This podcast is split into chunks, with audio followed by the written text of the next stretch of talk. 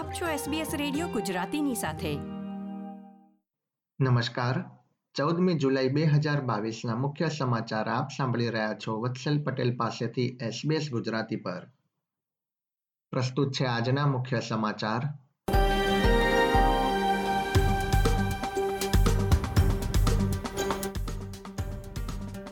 ઓસ્ટ્રેલિયાનો બેરોજગારી દર જૂન મહિનામાં ત્રણ પોઈન્ટ પાંચ ટકા રહ્યો. છેલ્લા અડતાલીસ વર્ષનો સૌથી ઓછો દર. દેશમાં કોવિડ નાઇન્ટીનથી ગુરુવારે ઇઠ્યોતેર મૃત્યુ. સરકારની એજ કેર માટેની યોજના રજૂ. અને એએફએલનો ફરજિયાત રસીકરણ નિયમ હટાવવાનો નિર્ણય. હવે સમાચાર વિગતવાર. મહિલા અને બાળકો પ્રત્યે થતી હિંસાને અટકાવવા માટેનો રિપોર્ટ ગુરુવારે રજૂ કરવામાં આવ્યો હતો.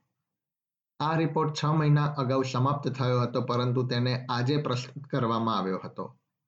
મોનાશ યુનિવર્સિટી દ્વારા તૈયાર કરવામાં આવેલા રિપોર્ટમાં લગભગ પાંચસો જેટલા લોકો તથા તજજ્ઞોએ ભાગ લીધો હતો.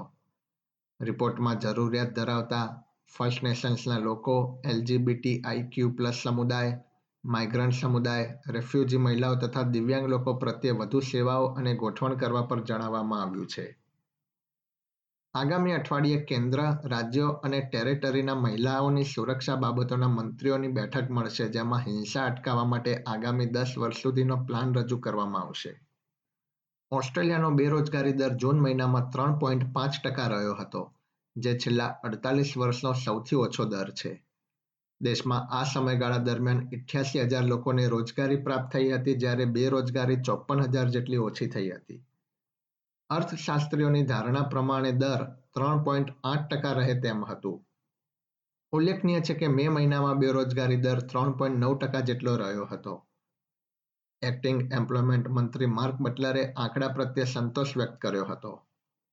વડાપ્રધાન અને ટ્રેઝરર સપ્ટેમ્બર મહિનામાં pre budget job and skill સમિટનું આયોજન કરશે, જેમાં સરકારી અધિકારીઓ, વેપાર ઉદ્યોગો અને યુનિયનના નેતાઓ ભાગ લેશે. કેન્દ્રીય સરકારે શિયાળામાં એજ કેરમાં કોવિડ નાઇન્ટીનના કેસનો સામનો કરવા માટે પાંચ ભાગની એક યોજના રજૂ કરી છે. એજ કેર મંત્રી એનિકા વેલ્સે જણાવ્યું હતું કે યોજનામાં રસીકરણ, એન્ટીવાયરલ દવાની ઉપલબ્ધતા, મુલાકાતી તથા કર્મચારીઓની સુરક્ષા અને ચેપ ન ફેલાય તે માટેની ટ્રેનિંગનો સમાવેશ થાય છે. તેમણે ઉમેર્યું હતું કે જુલાઈ મહિનાના અંત સુધીમાં કોવિડ નાઇન્ટીનના કેસની સંખ્યા વધશે તેવી મુખ્ય આરોગ્ય અધિકારીની સલાહ છે.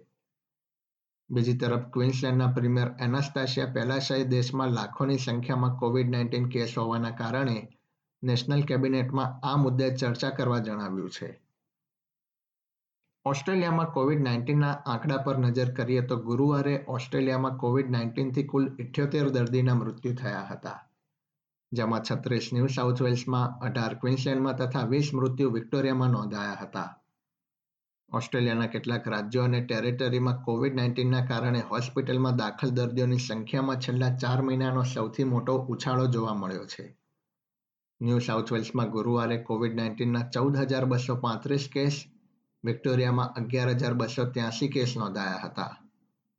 વેસ્ટર્ન ઓસ્ટ્રેલિયામાં પણ છ હજાર પાંચસો પાંત્રીસ કેસનું નિદાન થયું હતું, જ્યારે ક્વીન્સલેન્ડમાં છ હજાર નવસો કેસનું નિદાન થયું હતું. મેલબર્નના ઉત્તરીય વિસ્તારમાં શૂટિંગની એક ઘટના બાદ એક પુરુષ તથા મહિલાની ધરપકડ કરવામાં આવી છે.